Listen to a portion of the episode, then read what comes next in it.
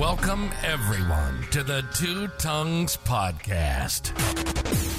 Consider this your invitation to join Kyle and Chris on a journey through our minds.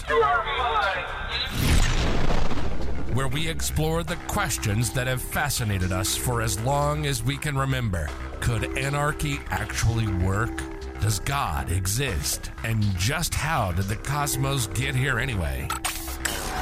Let me be the Virgil to your Dante, the Sacagawea to your Lewis and Clark.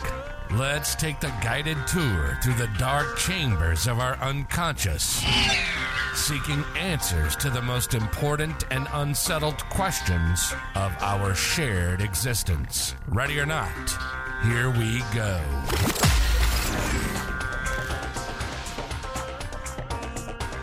Ready or not. All right, everybody. Welcome back to the Two Tongues Podcast. Chris coming at you again with another solo episode. This one piggybacking off the Upanishads episode that I dropped uh, that I dropped last week. So the idea here, guys, is um, a continuation of a look at kind of major world religions from a mystic perspective. And I was just asking myself, sitting here, like, what am I, what am I trying to convince myself of here? What am I, what am I trying to convince the audience of having these conversations about these different major world religions from the lens of the mystic experience? Um, am I trying to convince you that all major world religions come from uh, some sort of a mystic experience? Um, am I just trying to say, well, isn't it a coincidence that, you know, religious beliefs and practices kind of all have these similarities, and those similarities are from the mystic experience, um, or you see them in the mystic experience? I don't exactly know what I'm trying to convince you of here or myself of, uh, but I do think it's interesting that um, the religions that have made it to the present day, uh, that they do have those similarities and that they do come from, um, you know, characteristically mystic type of experiences. Um, the one that I did on Christianity was obviously maybe maybe the most controversial because of you know um, there being so much of that that's not widely accepted. Uh, the one about the Upanishads, um, again, that was the the most straightforward one. I mean, it's the most mystical religion, the most mystical interpretation of religion that I'm aware of. You know, just very obviously. This one, the one that we're going to talk about today, is similar. It's Taoism, Taoism from from China. Um, it's super mystical, you guys. Um, I read a lot of these quotes when I was doing the Upanishads episode. I read a lot of these quotes that uh, came from the Taoist holy book. It's called the Tao Te Ching. Uh, it is spelled with a T, T A O. Um, so, you know, it's not it's it's not Tao, it's Tao with a D sound. Uh, just so you know. Uh, anyway, this religion pops up in China, um, kind of right. Well, actually, I'll just take a step back here because this is an interesting time in the world. Um, people have called this this era where the Upanishads and the Tao Te Ching were written. Uh, they call it the Axial Age. Axial Age, and the reason is that you've got from basically 800 BC um, through kind of the first century AD you've got a period of you know less than a thousand years where so many of these major world religions come from or change.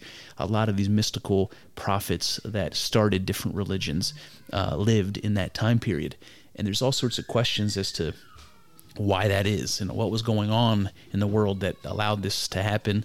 Why do why are we seeing it all over the world, not just in one in one one place? Um, just to give you an idea, the Upanishads I mentioned in the last episode, the last solo episode, were, were written uh, between 800 and 400 BC. Um, the guy that is attributed uh, to having, having written the Tao Te Ching, his name is Lao Tzu. He lived between 600 and 500 BC, something like that. He had a counterpart in China that you guys have probably heard of, Confucius. Um, Confucius lived between 550 and 480 approximately. But apart from that, you've got people like Socrates in Greece living around that same time period, 470 to 399. the Buddha uh, somewhere between 500 and 300 BC, and then Jesus some somewhere you know between 4 BC and his death and you know maybe around 30 or so AD. So you got this period, um, you know, from let's say 500 BC to uh, you know to um, the, the the present era, where all of these people lived. And uh, I said before, and it's probably true with all of these, that some of the precursors of these religions go back farther some of the oral traditions, the some of the stories that these religions kind of were founded on, they go back probably much earlier than that as well. But it's just interesting.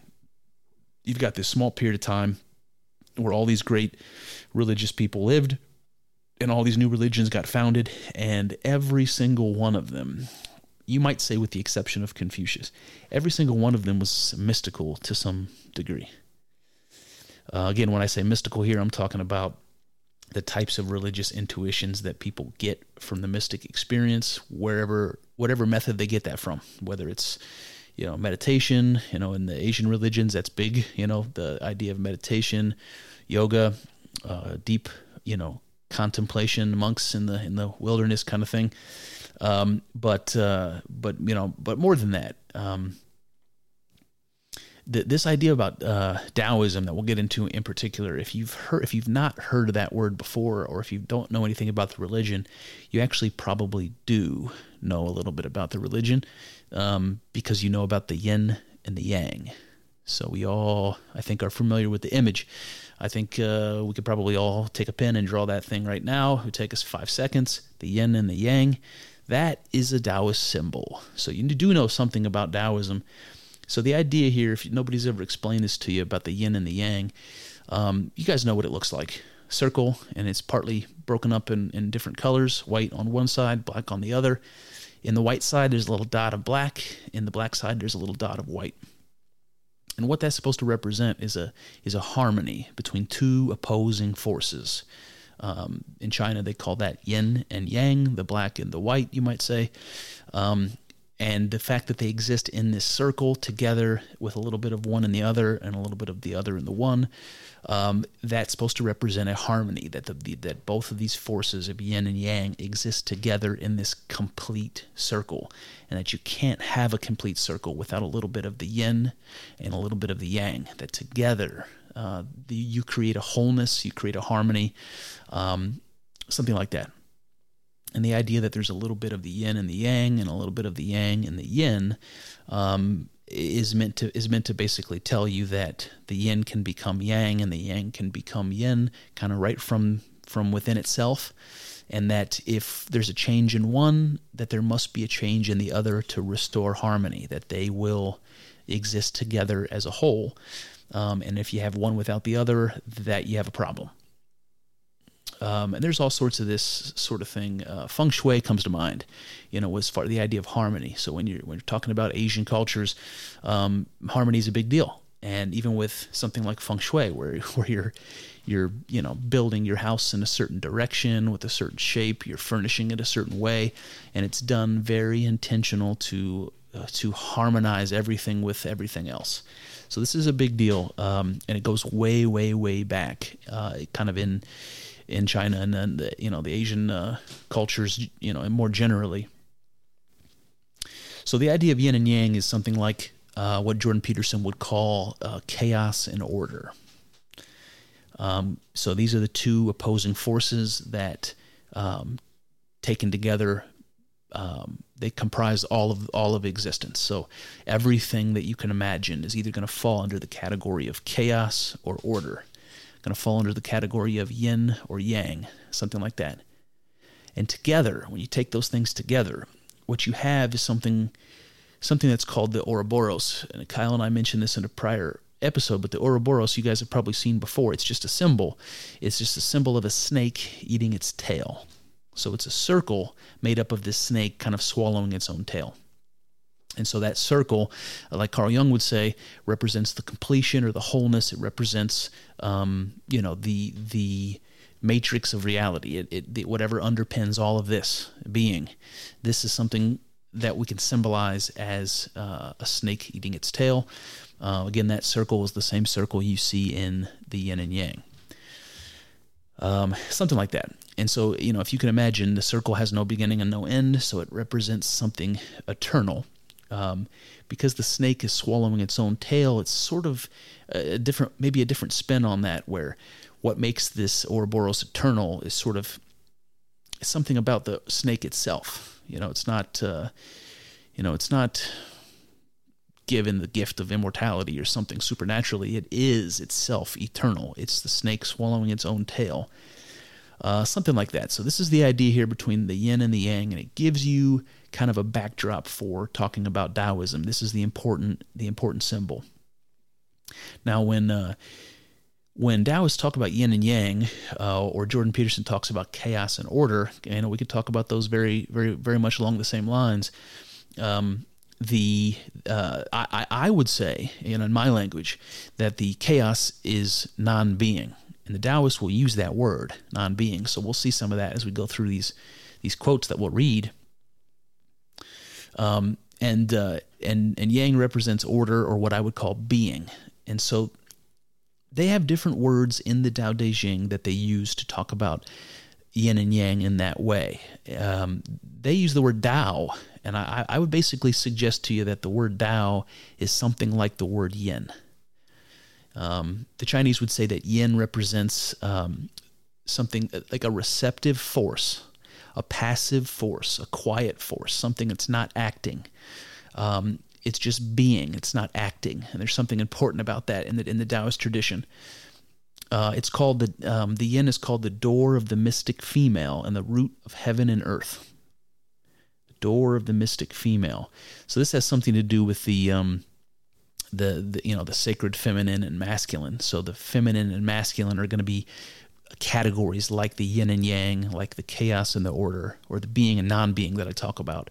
So the, the so the the harmony between masculine and feminine is is the same symbol as the yin and the yang. Um, so the so the yin again is you can kind of think about that as the matrix of being, the chaos from which everything can emerge. Um, it's the undi- it's it's what I would call undifferentiated being. And then you've got yang, which is the masculine principle. It's the active principle. It's it's it's order. Um, so you, so you might say that yin is the kind of the force, the creative force that brings things into being, that creates things, and yang are those things, the things that are created, something like that. And when we read through the Tao Te Ching, um, they're going to use the word Tao uh, to represent something like yin, and they're going to use the word day, um, which is again spelled with a T, again T E H, but it's um, it's it's going to be the the other principle. So day is more of the yang, more of the order or the being. The, the you know the the difference is um, that the that the Tao or the Yin is some sort of uh, difficult to define, maybe impossible to understand, um, infinite creative source. And uh, the yang or the day are going to be all of those things that come from the, the Tao, that come from that matrix of being. So you might think of that as the material world, you and me, and everything you experience. All right, so there's a lot of stuff that you can read if you're interested in Taoism. Uh, you can go to that sacredtext.com website I mentioned to you. You can read the Tao Te Ching there, um, lot, along with lots of other Taoist materials.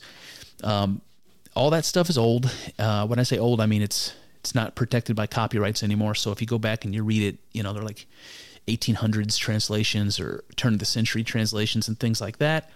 Um, but I have another suggestion for you. If if I get through this and this is something that sounds interesting to you there were some books written in the 80s that I discovered when I was a teenager. Um, the first one is called The Tao of Pooh. Oh, yes, Pooh, like Winnie the Pooh. And you're damn right. That, that book is about Winnie the Pooh.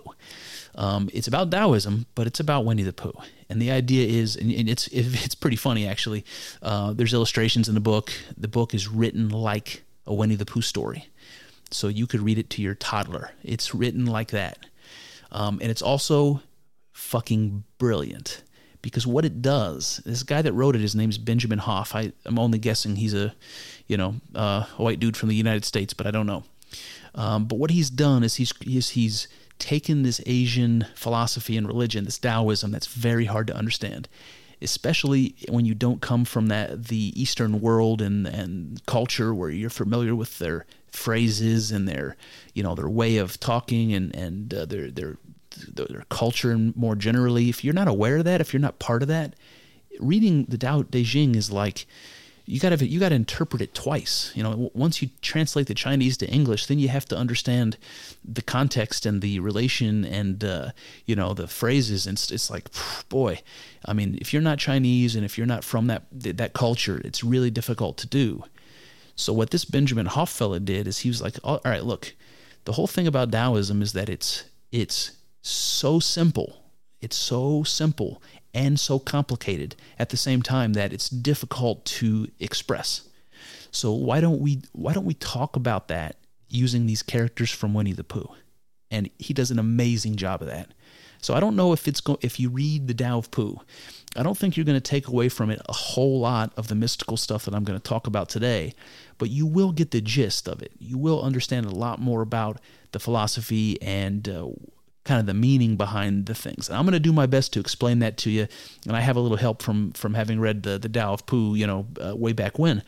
Uh, but there's also a sequel to that book called The Te of Piglet. And uh, again, awesome book. Um, I'm sure you can pick them up cheap, um, and they're awesome. I would encourage you to take a look if you're interested. But I want to read for you the back cover of the Tao of Pooh. So the back cover of the Tao of Pooh is supposed to get you to, you know, read read the what the book's about. You know, pique your interest so you buy this book when you're standing in the bookstore. And it reads like this: While Eeyore frets and Piglet hesitates, and Rabbit calculates, and Owl pontificates, Pooh just is, and that's a clue to the secret wisdom of the Taoists. So that's the sentence on the back of the book. And that's just so brilliant. It's so brilliant because because every character, and I didn't pick up on this, you know, geez, I probably should have. Um, not only did I watch Winnie the Pooh growing up, but but my kids watch Winnie the Pooh, and you know, the characters in Winnie the Pooh, they all represent a, a type of a, you, you, might say a type of a personality, or you might say a um, you know a phase of uh, of being that people go through as they're maturing or whatever, um, or it might just be kind of a you know representation of the forces, the psychological forces in ourselves that are competing with one another. But to think about Eeyore, you guys know Eeyore, man. Eeyore, he's always sad, always got you know nothing good to say, always depressed. We all have moments like that. We all we all feel that way from from time to time. So Eeyore frets Piglet hesitates. He's very he's very cautious. Piglet, you know, he, he's he's always he's always wanting to figure out what's going to happen before he takes action. He, he overanalyzes everything. So Piglet hesitates. Uh, Rabbit calculates. So not not unlike not unlike Piglet, but less fear. You know, Rabbit is uh, is gonna gonna gonna calculate. You know exactly what uh, what he's. Uh, he, I don't know if Piglet's a woman. I think maybe a woman or a shoot, I don't remember anymore. But anyway, he uh, the, the rabbit's going to calculate everything out and uh, and make their decisions very mathematically. And Owl pontificates. Owl's got all kinds of, you know, information. He's very smart, and, and he's got all sorts of suggestions about what to do and uh, how to do it and why. And the thing is, is Owl's wrong most of the time, but that doesn't stop him from pontificating. That doesn't stop him from preaching to everybody else that he knows better than than, than they do. And Pooh doesn't do any of that. Pooh just is. He just he just exists. He's just being himself. You know, like your mom and dad always told you to be yourself. That's what Pooh's doing all the time. That's what he is. Um, so I think there's there's some truth in that. That uh, understanding all of those forces, the Eeyores and the piglets and the rabbits and the owls that are existing within our psyches, that are controlling our behavior or or whatever influencing our behavior. Um, that if we can if we can get over those things, if we can conquer those things and be more like Winnie the fucking Pooh, then we'll have some idea about the secret wisdom of the Taoists. So that's what we're going to dig into today. Strap in. All right, one thing I want to tell you that I learned uh, that I think is interesting right off the bat that Taoism, it's called Taoism um, to the West, but to the people who are Taoists, that's not what they call themselves. They call themselves Xuanjiao. Now, I'm not Chinese. I probably pronounced that wrong. Um, I know there's a lot of tonal things in Chinese that I just can't do. Uh, Xuanjiao. And it means the mystic religion. So the Taoists, the actual observant Taoists in Asia, they believe themselves to be adherents to the mystic religion. What does that mean? Well, I told you what I believe mystic means. Uh, we saw some of the comparisons with the Upanishads, and I'll bring some of those up today. But I, I really enjoyed um, contrasting the Eastern religion when we did the Upanishads episode with my own cultural upbringing. So I like to I like to compare some of these things to Christianity. I don't I don't know why. I mean, maybe it maybe it gives context to some of the Western audience that are that are listening. Maybe it maybe it bridges the gap and makes it easier to understand. But I don't know, man. I just think it's interesting that there's that that Christianity lines up with these things at all in, in some way. Um, in another way, I sort of expect that they will. You know, I think um, to the point I alluded to at the beginning that people who have mystic experiences, uh, that comes along with religious intuitions, thing, things that you cannot deny um, anymore about the nature of reality and God. And any religion that that is I want to say truthful, but any religion that is based in that type of uh, of a mystic experience, that that type of experience, um, should necessarily have some similarities because the the experience, the mystic experience, has those similarities. Um, so again, just like the Upanishads that we talked about last time, with these deep, deep mystical roots going way, way back in time in India, here we have um, very similar situation, a religion that's called mystical by the people themselves that that uh, follow it, and um, and I'll, I guess I'll just dig in, guys. Let's get started. To begin, I want to give you something that I thought was a biblical concordance. It was something that happens in the Tao Te Ching that when you read it, I can't help but be reminded of the Bible, and you'll see what I mean as I start reading this to you. I'll read it through, and then I'll give you my commentary and this is not particularly relevant, but I have a couple of examples here about how the Tao Te Ching and the Bible sort of have these common threads. So here we go. From the Tao Te Ching. Oh, by the way, the Tao Te Ching, just so uh, just so you guys know, it's easy to read. So you can pick it up and read it like in a day, easy. Um, all of the it's it, you kind of think of it like you're reading the Proverbs or something in the Bible. That every um, piece of it, uh, it, you know, they're almost like a poem, you might say, but they stand by themselves. So you can read one verse and it's like a couple of paragraphs, and that's the whole that, that's the whole you know passage. Then you move on to the next one, and it's its own passage, and they're pretty easy to read, pretty short, and you can get through them uh, quickly. Uh, but that's not to say that you'll understand them quickly. It, it's it, they're the type of thing, as you'll see, that will make you think, and uh, you'll probably be less sure about what it means when after you've read it than than, than before. Um, but I'm going to tell you what I think it means. All right, so here we go. Exalt not the wise, so that people shall not scheme and contend. Prize not rare objects, so that people shall not steal. Shut out from sight the things of desire, so that people's hearts shall not be disturbed. All right, so this is the third uh, verse from the Tao Te Ching. So, what do you think about that? I mean, when I read that, two things come to my mind. The first thing is, well, it sounds a lot like the Ten Commandments. And the second thing is, it, it seems to provide a little bit more guidance than the Ten Commandments. So it's like the Ten Commandments only a little bit more helpful, you know, for lack of a better word. So let's do this again. Exalt not the wise, so that people shall not scheme and contend. Well, to me, that sounds like Thou shalt not covet thy neighbor's house, thy neighbor's wife, nor his manservant, nor his maidservant, nor his ox, nor his ass, nor anything that is thy neighbor's. Okay? So when it says, don't exalt the wise, it's basically saying, don't set apart somebody uh, for a particular characteristic that they have and hold them as higher than other people. Because if you do that, people will scheme and contend. People will feel slighted by that. And the Bible says, you know, don't covet anything that your neighbor has. So we're looking at something very similar. We're looking at from the biblical side of things, me looking at my neighbor across the street and seeing all the great things that they have, you know, his beautiful wife, his nice car, his his pretty house, his wonderful family, his whatever it is. Uh, maybe it's his intel, his intellect, his wisdom, whatever it is that I don't have, that I wish I did have, that makes me jealous. Um, what the Tao Te Ching is saying is get rid of the reasons why people are jealous. You know, value everybody equally for, for what they bring into being, to, for what they represent in the world.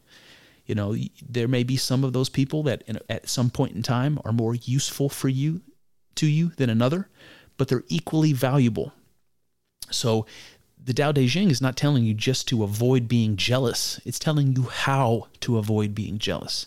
It's to change your mind, change your culture, change the minds of the people around you so that you aren't um, so that you aren't wishing for the things that they have in a way that it that deprives them of it. You know, that jealous, spiteful way.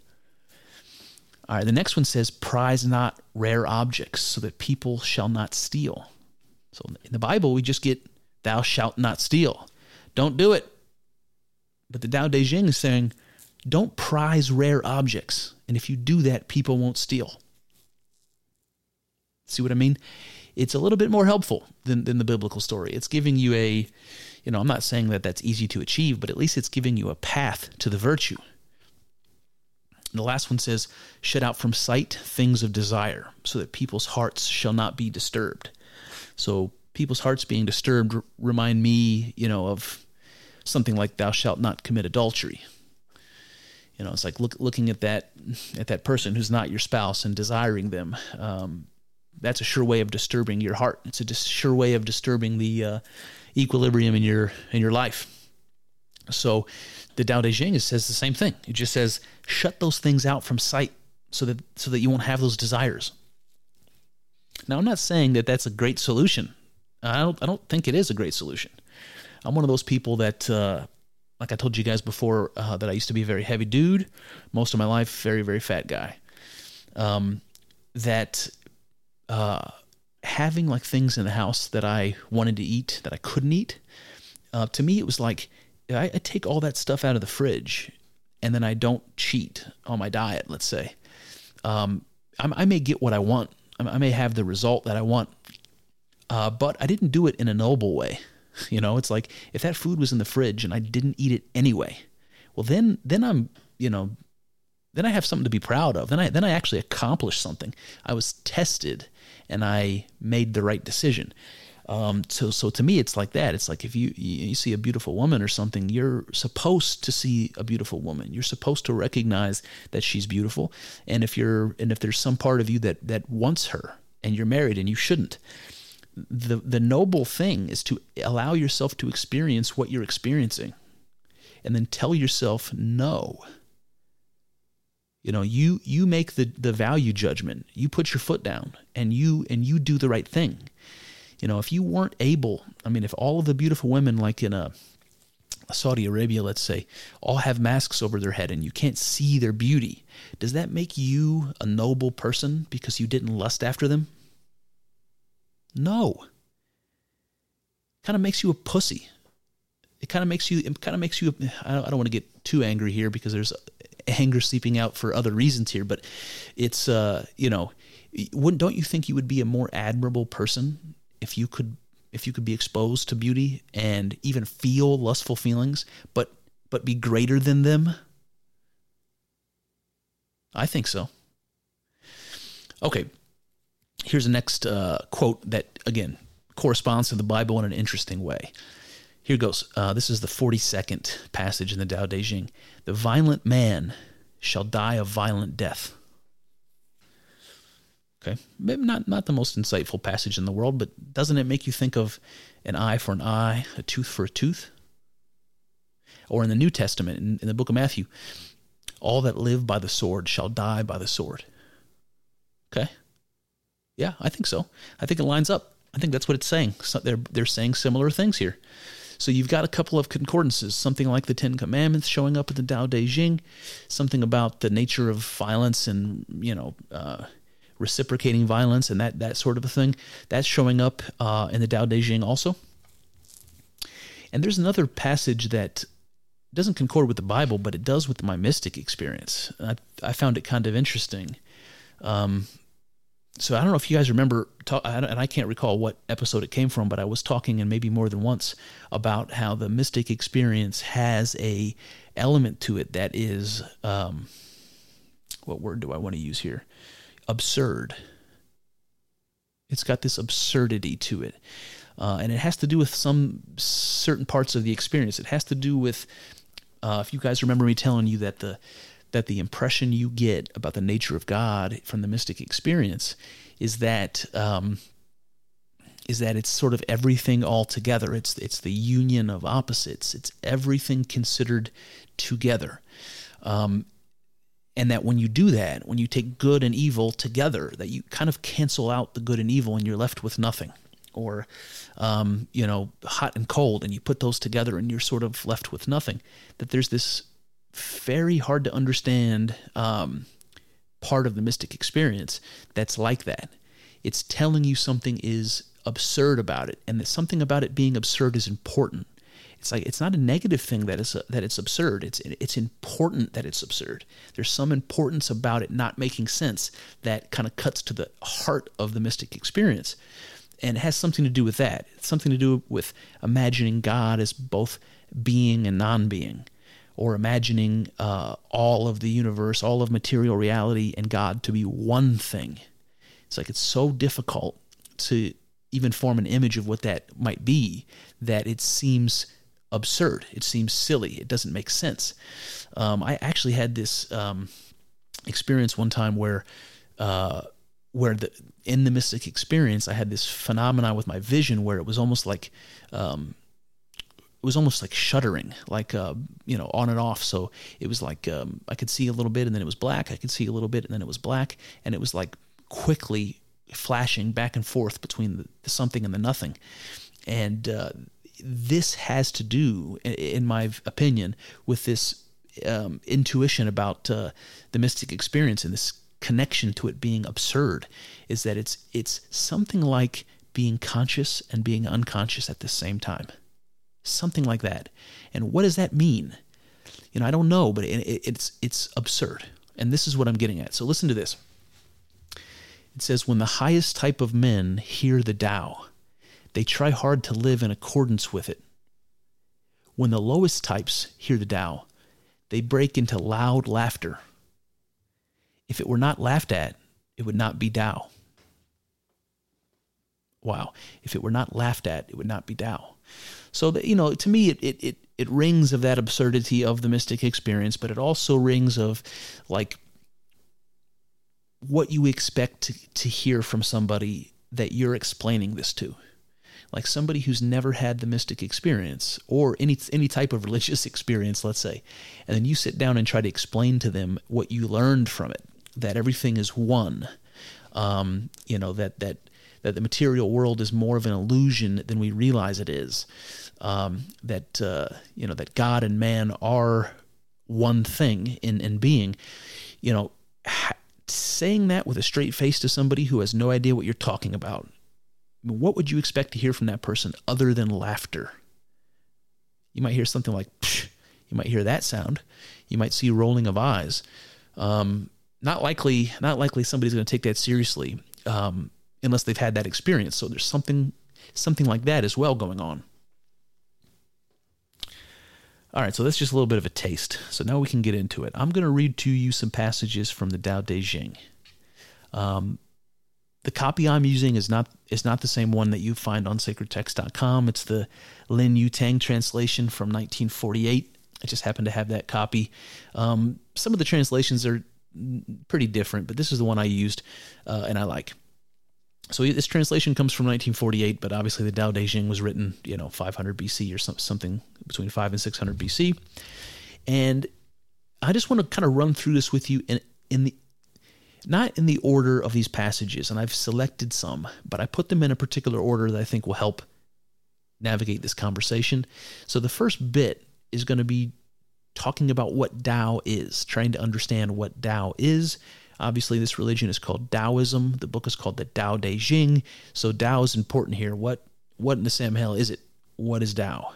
So let's let's try that. So here's the 25th verse of the Tao Te Ching.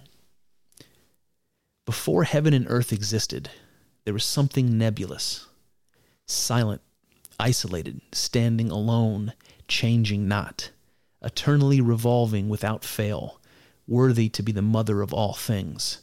I do not know its name and address it as Tao. Ooh, okay.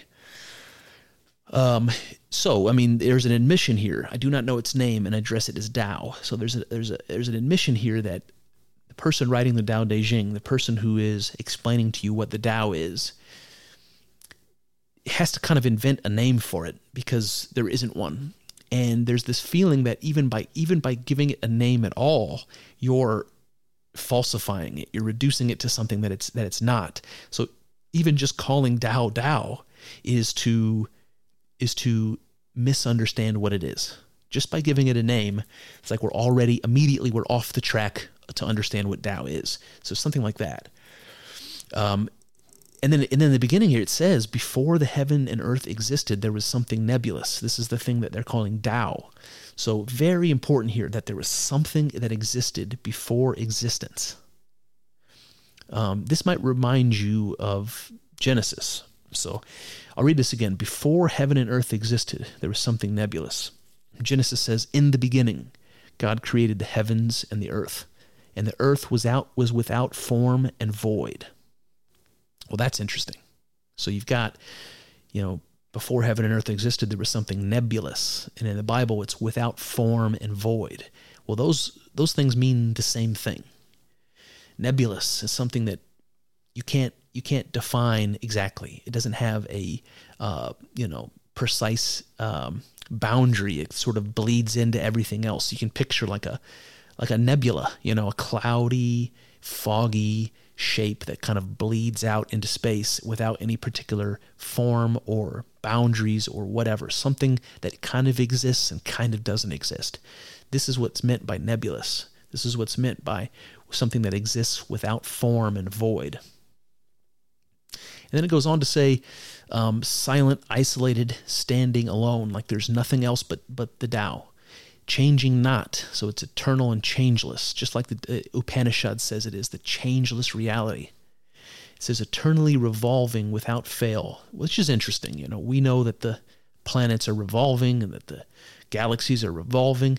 And that's not something that the ancient Chinese knew uh, at this point in time. At least I don't think it is. Um, but here you see that you see that in the uh, in the passage.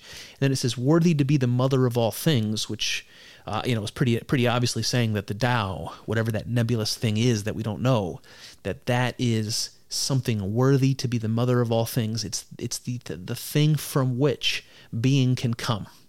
Not just being, but all possible things can come from from Tao. And then it ends by saying, I don't know its name, so I address it as Tao. Tao by the way, it means way, the way. So Tao doesn't it's not exactly like a proper name.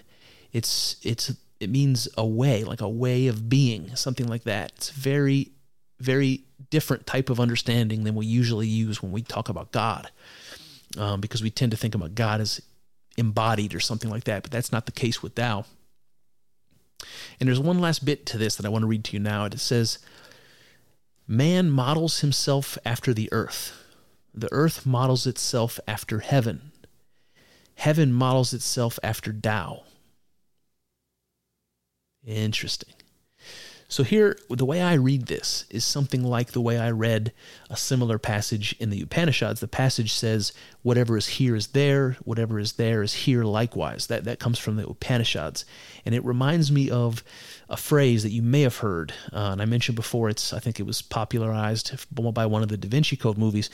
Um, it, and it says, As above, so below and this is this kind of medieval, uh, medieval phrase, this uh, f- kind of philosophical or occult phrase that has something to do with understanding the earth and heaven as the same, or as, you know, the supernatural and natural as the same somehow. And and this Tao Te Ching phrase uh, verse rather says man models himself after earth, earth after heaven, and heaven after Tao. And so the picture I'm getting here is something interesting, something like uh, what the Bible says when it says um, man was created in the image of God. That you've got uh, Tao, you've got the formless, nebulous matrix of being that uh, that heaven is modeling itself on. So you know, I, I think of heaven here as the cosmos or the, you know, the forces, uh, you know, in, in space and time that allow things to, to come into being. Um, so, so heaven is modeled after Tao and earth is modeled after heaven and man is modeled after earth. So here you basically have what I would call a pattern within a pattern. You have a, you have a relationship here, a, a fractal relationship where what what man is like is something like what the earth is like. And what the earth is like is something like what heaven is like. And what heaven is like is something like what Tao is like, what God is like. So the idea here is that whatever it is that God is, is reflected in the in the material being, in, in the cosmos, on the earth, and in, in our, our own selves. That whatever it is that God is, is somehow mirrored or modeled at different levels the level of the cosmos, the level of the earth, the level of the person. Um, and uh, if you take that fractal um, image further, which the mystic experience would, would absolutely tell you to do, that even beyond the person, you imagine that that happens even on smaller and smaller scales. So maybe it's happening it's happening at the level of my body, at my, my the level of my organs, the level of my cells, the level of my DNA, molecules, atoms, and so forth, that it goes all the way down, that whatever it is that God is goes all the way down and it goes all the way up. Something like that. Okay, so let's keep going. Let's keep exploring. What the heck does Tao mean? Here's the fourth passage from the Tao Te Ching. Tao is a hollow vessel, and its use is inexhaustible, fathomless. Like the fountainhead of all things, its sharp edges rounded off, its tangles untied, its light tempered, its turmoil submerged, yet dark like deep water it seems to remain. I do not know whose son it is, an image of what existed before God. Whew. Wow. So that's the fourth verse of the Tao Te Ching. A lot packed into that. A lot packed into that. Um, the first bit here about the Tao is a hollow vessel and its use is inexhaustible. This is actually really important in Taoism. It's it's something uh, that they call the uncarved block. And so you have this uncarved block idea, and it represents potential. It can be carved into something useful, but for now it's just potential. It just exists as this potential thing. Um, Tao is considered to be like that, like some undifferentiated potential, an uncarved block. And here's the interesting part about it when they talk about it being a hollow vessel is the idea is that you can carve from this uncarved block a cup or a bowl, let's say, that, that's something you might call vessel. So you remove from the block all of the, the wood around it that's not being used. And once you once you get this shape of a bowl, even then you're hollowing out the bowl, you're getting rid of more of it, and what you're left with is something that can hold liquid, can hold food, it can hold soup, it can hold something, right? It's useful because it's been emptied. Does that make sense? So it's the the block itself, you might say, is being. When the block is, excuse me, non-being, like the thing God is, the uncarved block. When you carve it, it becomes something like being. So it's not potential anymore. It's not an uncarved block anymore. Now it's carved into something specific. And because I've removed all of the block, I've hollowed out all of the block from within it, it becomes useful. So the use of it in, in the Tao Te Ching says it's inexhaustible, it's fathomless. The, the use the usefulness of non-being is what they're pointing to here. They're saying that when you hollow out the vessel, when you remove the block from it, that what you're removing is actually creating what's useful about it. So it's it's the fact that the block is doesn't exist anymore that makes it useful. The block has now become this hollow vessel. That's why it's useful. It's the it's the non-being that makes it useful. If that makes sense. So this is something that that, that the Tao Te Ching talks about quite a lot. So again, it's talking about this hollow vessel being inexhaustible and fathomless, you know. Um, and it says, like the fountainhead of all things. So you guys know what a fountainhead is. If you if you follow uh, fiction and you're a fan of Ayn Rand, you might know that word, the fountainhead. The fountainhead is exactly what it sounds like. Uh, it's the source, the font. It's the source of water. So it's where all the water's coming from. So here it's saying that the Tao is inexhaustible, fathomless. It's like the fountainhead of all things.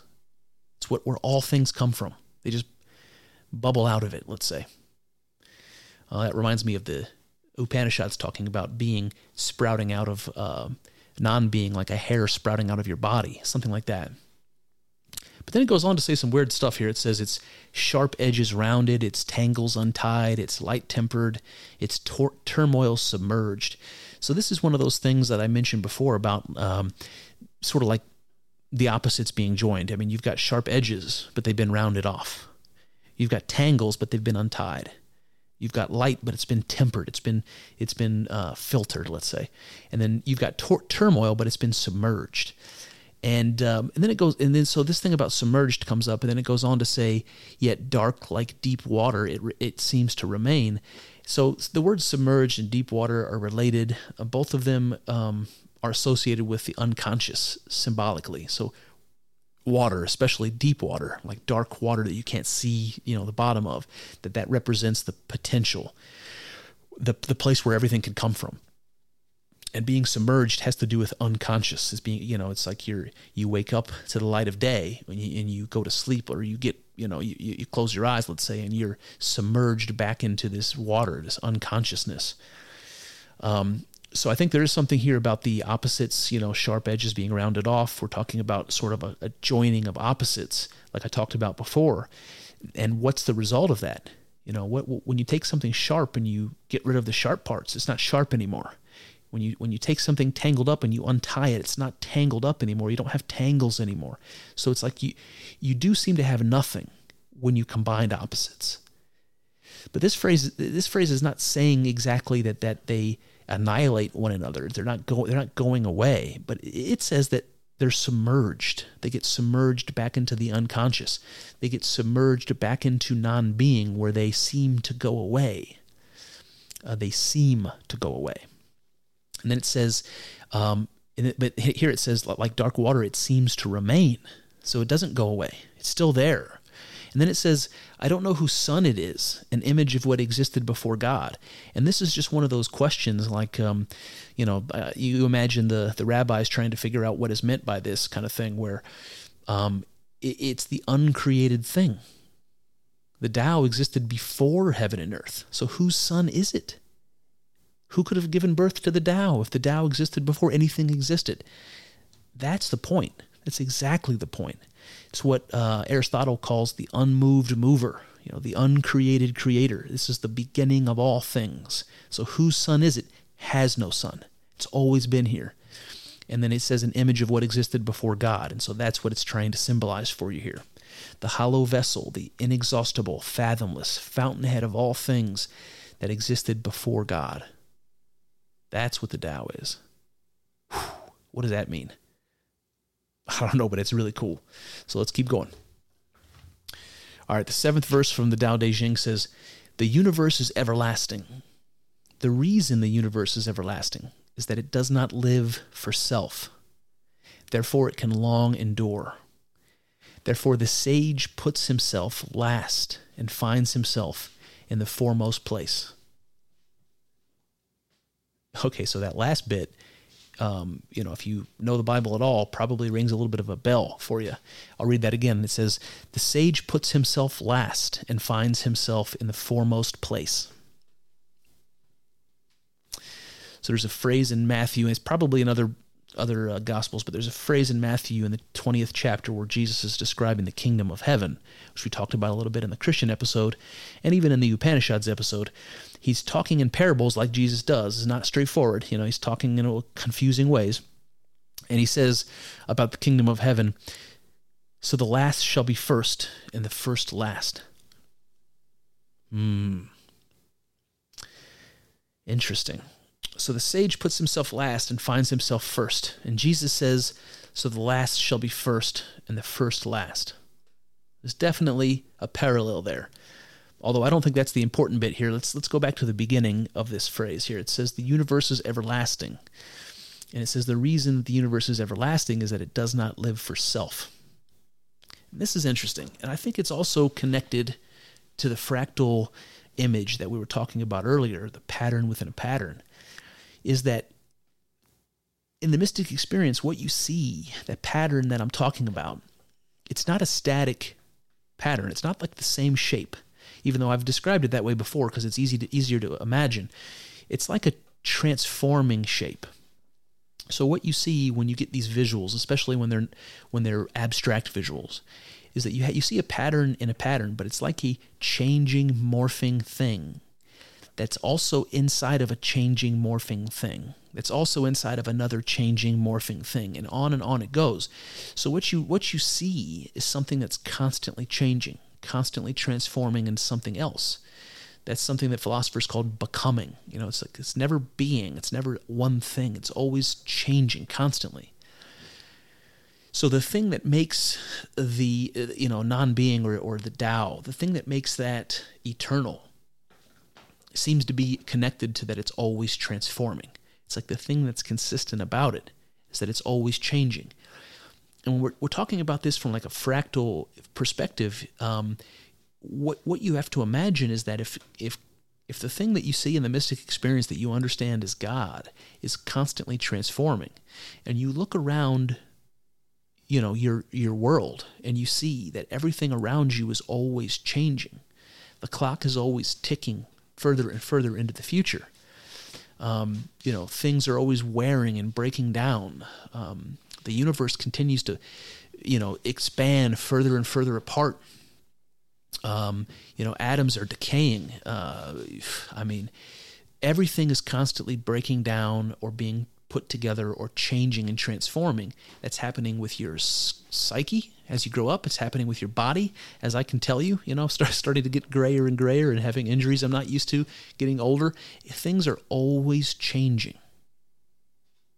And I think that that, that idea that God is something that's always transforming and that you can see that reflected in the world around you, in the cosmos, and even within yourself, that that is an allusion to the fractal nature of reality.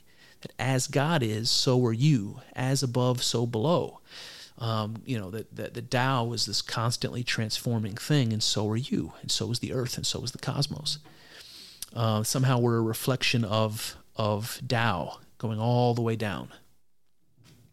I also think that there's something sacrificial about this, and I don't I don't have this worked out all the way, but I think that when when you have a like just hold an image in your head here of a shape or something abstract, and when you when you see that change to something else, that it it gives up the shape it used to be to become this new shape. Okay? And you can imagine that in your own life, you know, as you've changed over the years. You know, maybe you adapted one identity or another. Maybe you sacrificed one part of your life uh, or another. Maybe you know it was it happened when you got married. Maybe it happened when you decided to go to school or to graduate when you graduated or um, have kids or you know start a new profession or whatever it is. That you sacrifice some part of yourself in order to become something new, something else, something different. So you see this happening with yourself, just like just like the Tao Te Ching is describing it happening with Tao. And again, I, in the mystic experience, the intuition you have is that is that all things are one, all things are, are God. So if you sacrifice yourself to become something else, in some way, what you're doing is you're sacrificing yourself to yourself. Does that make sense? It's Kind of interesting. It's also an interesting connection to the Bible because you see, you know, the idea of Jesus as being God who sacrifices him himself for for the rest of, of humanity, for for the rest of the world. Um, again, and if you see that image, like the image of Jesus dying on the cross, and you understand what that means, is God sacrificing himself to himself. And you can see that reflected in your own life and in, and in all of the material cosmos around you, this transformation, this self sacrificial transformation. Um, it's something like death and rebirth. um, I think this is part of the kind of fractal understanding of the mystic experience. It explains why the fractals keep coming up in these experiences, and we can see it here in the Tao Te Ching. I don't know what you think about that, but we're gonna keep we're gonna keep going. All right, so the eleventh passage in the Tao Te Ching says this: Thirty spokes unite around the nave. From their not being arises the utility of the wheel. Mold clay into a vessel. From its not being arises the utility of the vessel. Cut out doors and windows in the house. From their not being arises the utility of the house.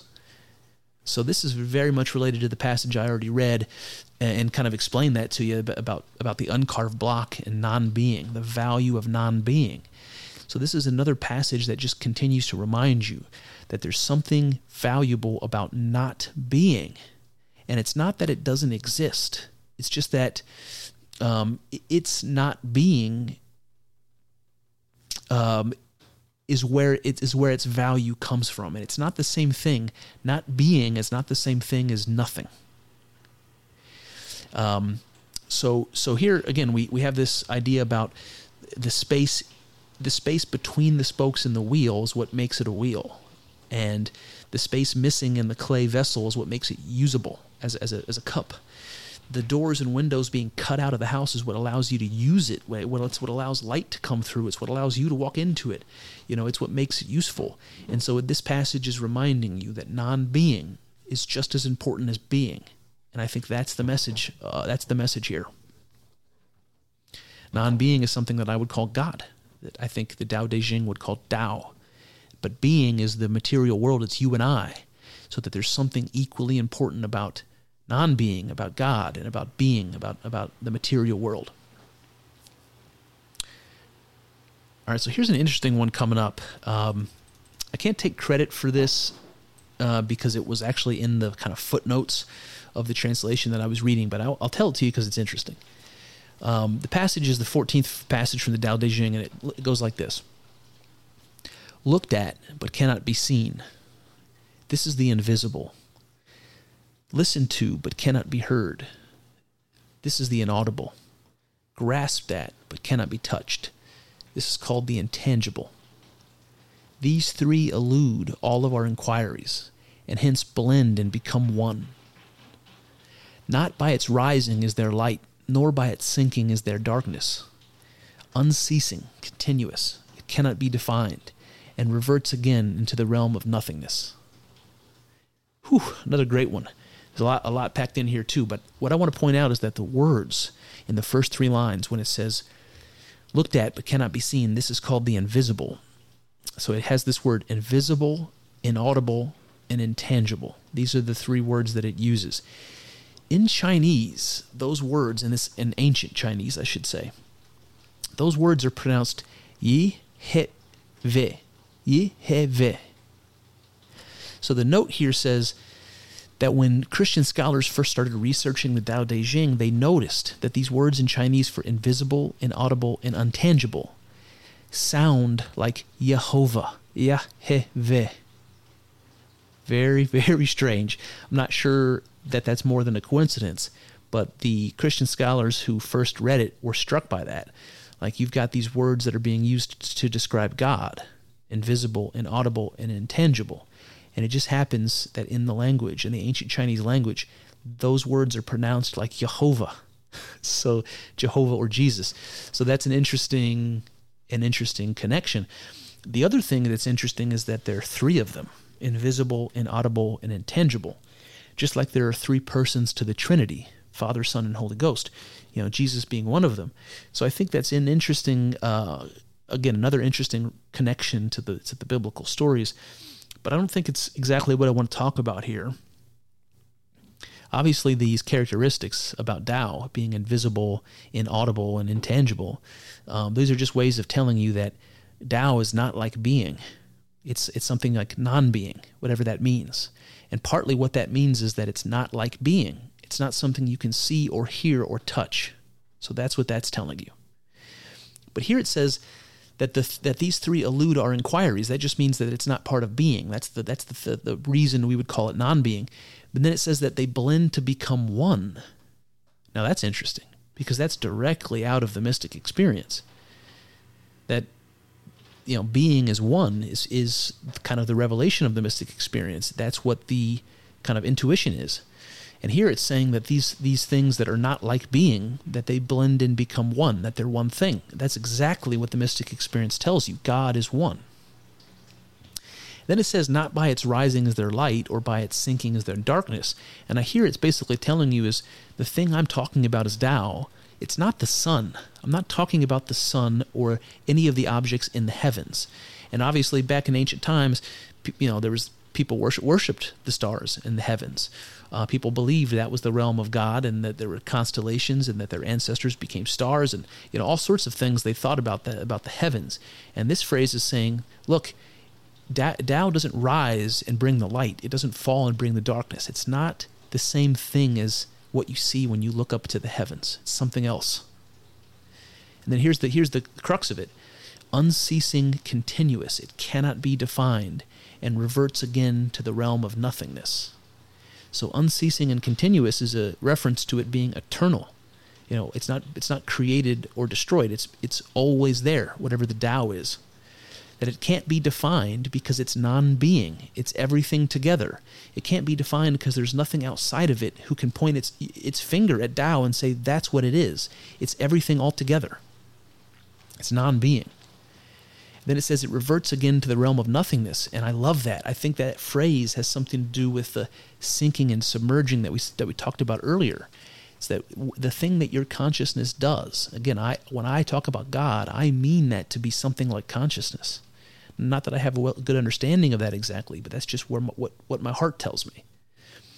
Uh, and when it sa- when it says that it reverts again to the realm of nothingness, that reminds me of again, the earlier passage about sinking back into the waters, into the deep waters or the unconscious. It's just like you and I laying our head down on the pillow and going to sleep at night. We close our eyes and our consciousness leaves being and goes and participates in non being. It becomes unconscious. It sinks and disappears into the realm of nothingness, into the unconscious where everything is together. Whew, man, that is powerful. All right, so we're learning more about the Tao. Um, I don't know if it's starting to come together for you, but it should be. We're getting we're getting closer, and I think this is the last this is the last one I want to mention uh, before we change gears a little bit. And this is, comes from the 34th verse, and it says this: "The great Tao flows everywhere like a flood. The myriad of things derive their life from it, and it does not deny them."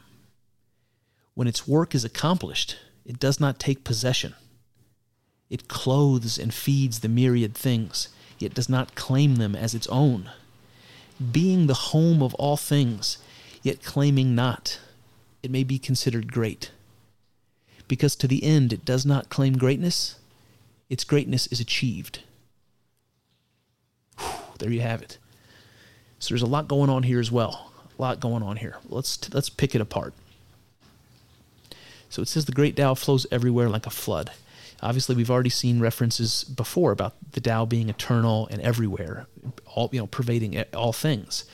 Like a flood seems to be another reference to the water, uh, the symbol of unconscious that we've talked about, the submerging idea of into non-being. And then it says the myriad things derive their life from it, and it does not deny them.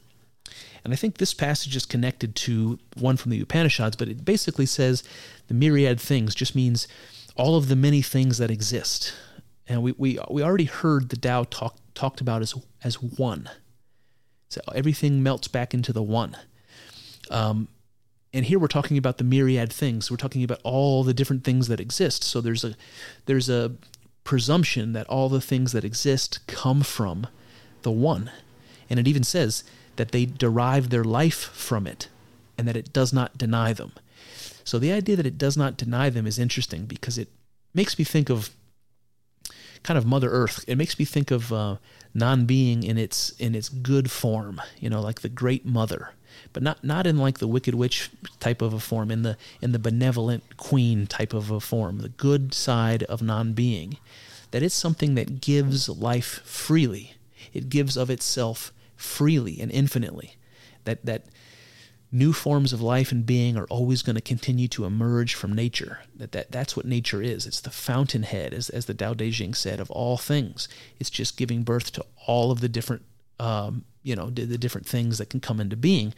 And when it says it does not deny them, it just seems to be implying that it's it's unending. It's an endless source of new things that can come out of it.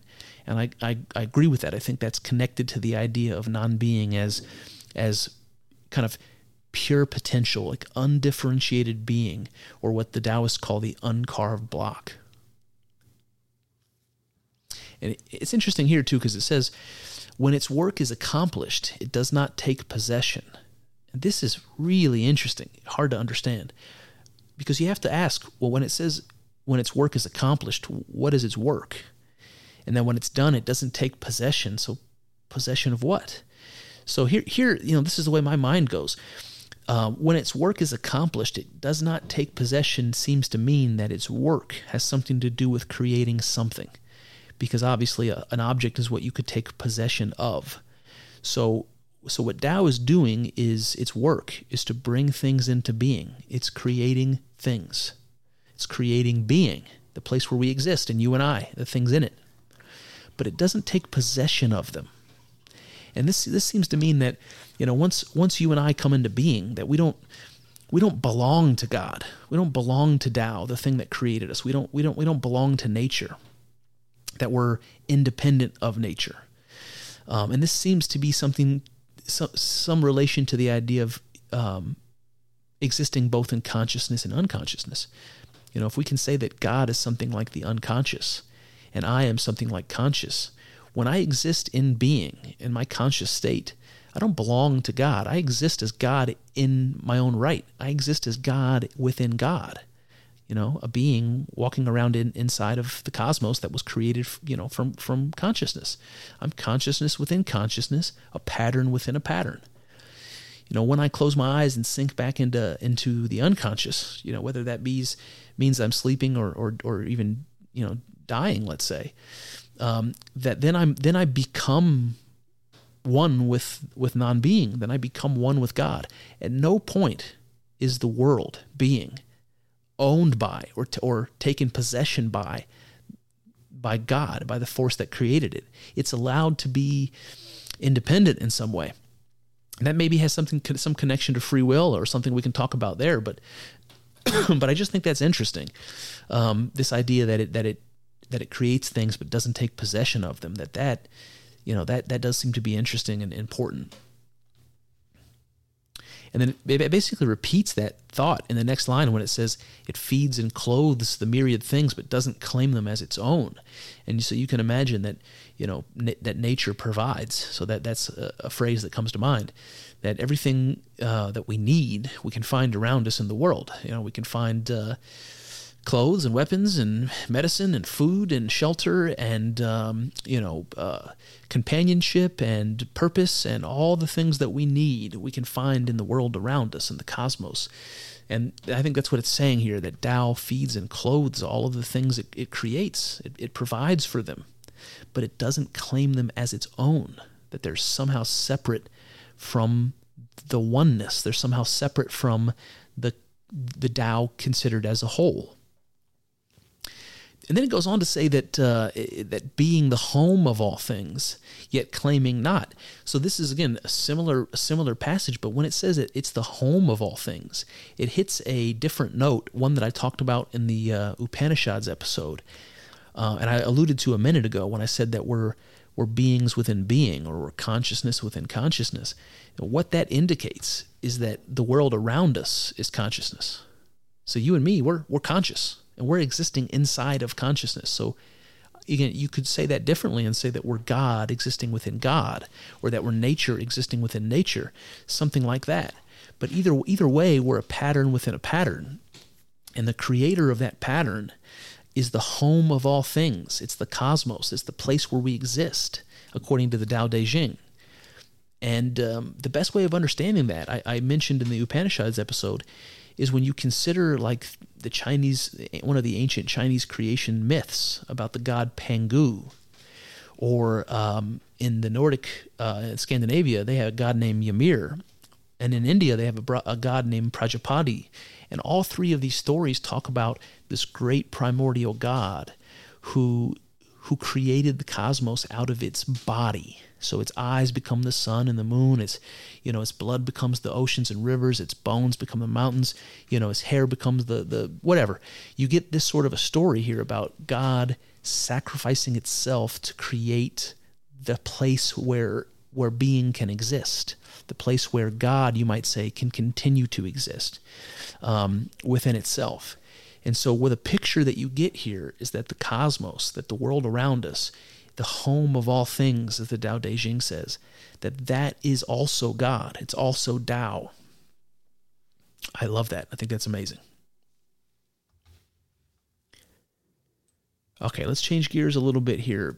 Um, this is going to be a little bit more complicated, I think, but the Tao Te Ching does a good job, and maybe a better job than what the uh, Upanishads does, in explaining, like symbolically and poetically, um, how this idea of Tao um, results in the world coming to be, and you and I coming to be sitting here, you know, having this conversation.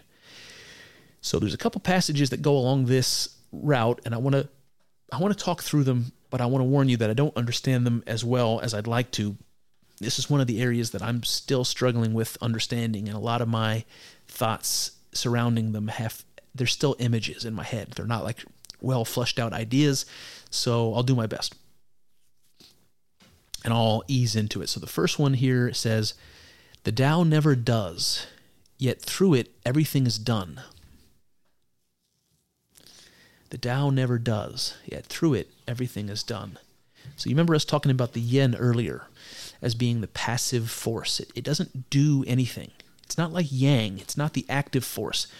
The Tao is the matrix of being, the feminine principle. It doesn't do anything.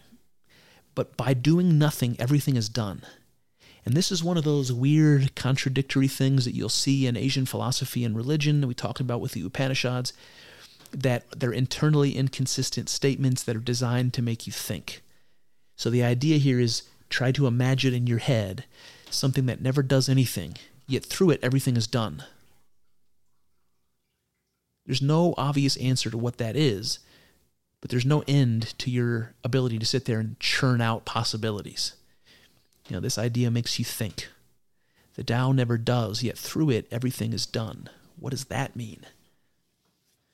So I think that um, I think that has to do with with understanding uh, the relationship between God and the world and the material world as something something less like the Bible says, you know, an action that God took when He said, "Let there be light." Not like that. Something more like a process or a or a state of being, like whatever it is that Tao is, whatever it is that God is it generates consciousness and being and material reality. It generates it just by being what it is. That it's not that God has to do anything or take an action or exert its will to create things. It's just part of what God is, something like that. The next phrase here says, The things of this world come from being, and being comes from non being. Well, I mean, I, can beat that dead horse if you want, but it's pretty straightforward. Being is the cosmos, the material world. Non non being is Tao. And it's saying the material world comes from Tao. All right, gotcha. That's the uncarved block. That's the the the disembodied potential, you know, infinite potentiality is what I would call that. All right, so we've got an interesting one coming up. This is going to start kind of the final sequence of me going through, and it's basically talking about how again how the material world emerges uh, from Tao, how how you know how things got here, what the relationship is between God and and you know His creation or the universe, you might say. And this is not going to be straightforward, but I'll I'll do my best here. It starts like this. This is the second, by, by the way, the second verse of the Tao Te Ching. So one of the earlier ones, one of the more important ones, and it says, When people know beauty is beauty, thus arises ugliness. When people know good is good, thus arises evil. Therefore, being and non being interdepend in growth. Long and short interdepend in contrast. High and low interdepend in position. Tones and voice interdepend in harmony. Okay, so this is the second verse of the Tao Te Ching. So I don't know what, what you take that to mean, but the first two lines do not go with the rest of the of the phrase as far as I'm concerned. The rest of the passage. Um, here's my take. When it says, "When people know beauty is beauty, thus arises ugliness, and when people know good is good, thus arises evil," what I think this means is that beauty and ugliness are not not things that exist independently, and good and evil are not things that exist independently that there are things that exist together. And the moment you recognize beauty, the moment you have the ability to understand what beauty is, um, you automatically, even without trying, create an other opposite concept. That as soon as you understand beauty, you know the opposite of beauty exists ugliness. So just by creating beauty or understanding, coming to understand beauty, you also create and come to understand ugliness. And that in Tao, in God, these ideas are not separate. They're one. That's what the mystic experience tells you. Beauty and ugliness are one. In being, though, they're not. They're separated. And, that, and that's what this is saying that people, these are, these are the, again, you and I, people who exist not in Tao, but in, in the world, in being, that when we know beauty, we also know ugliness, that they go together. And there's no way of separate this, separating them out. One goes with the other. Same thing with good and evil. This goes back to my uh, story about, you know, trying to lose weight and, and feeling like if I t- remove all of the snacks from the fridge that I that I shouldn't be eating, that there's really no value in my accomplishment of losing weight because I didn't struggle with anything. I just removed all the struggle and just, you know, fell into this success, you might say. Um, and that, that reminds me of this is that the moment we know good is good, then evil evil arises. So, you know, for me, I had to keep the evil around. I had to keep the snack packs in the fridge so that I knew that my actions to not eat them were good, let's say. That's what this is saying. The moment you create good or come to understand good, that you automatically, instinctively also have created evil and understand evil because it's the opposite. And then the rest of this passage just goes on to say being and non being interdepend. Long and short interdepend. High and low interdepend. So, what it's telling you is beauty and ugliness interdepend. Good and evil interdepend. That there is no way of having one without the other. That we're talking about um, a continuum. We're talking about something that we're using two different words to describe the same thing. And this goes back to the oneness understanding Tao or God as as a whole, as oneness, as the as the Ouroboros, a snake eating its tail, the circle, the yin and the yang together, that sort of a thing. But being, you know, the world that gets created from Tao is something is something different. You know, we know that these that these opposites interdepend, but in being they're not they're not understood as one thing anymore. They're understood as being separated somehow, separated from the one. So let's read the next passage because it goes along with this. So this is much deeper, by the way, into the Tao Te Ching, but it goes on like this Out of Tao, one is born. Out of one, two. Out of two, three. Out of three, the created universe. The created universe carries the yin at its back and the yang in front. Through the union of the pervading principle, it reaches harmony. Okay. So when we were talking in the prior verse about uh, beauty arising from ugliness and how all of these opposites interdepend on one another, we're basically saying that all of these many things are really just one thing. And that's what the mystic experience tells you. So let's let's move forward. This passage says, "Out of Tao, one is born." So the one thing from which all of you know being uh, can get kind of kind of get emerge from or get divided from that that comes from Tao. And then it just uses this symbolic f- phrase by saying, out of one, two, out of two, three. You know, so once you have one, then then more things can be born from it. And the more things you have, the more combinations you have to create even more. And so that that's why when, when we get to three, it says out of three comes the whole created universe. And you might imagine that scientifically as something like, you know, um, whatever the force whatever the force is and we don't, we don't exactly know by the way scientifically what that is whatever the force is that energy could emerge from that that thing is there. And then energy emerges from it now there's two things. And then matter emerges from energy and now there's three things. And from those combinations of matter and energy come all of the things that exist in the cosmos something like that so this is what we're talking about and when it says the created universe carries yin at its back, remember yin is chaos or non-being. It's the it's the thing that that all material reality can can can come from. So the created universe carries yin at its back. You can kind of imagine that like a jetpack strapped on your back. It's it's constantly uh, you know spewing out more of the created universe, more things in being. And at its front is order. It's it's yang at its front.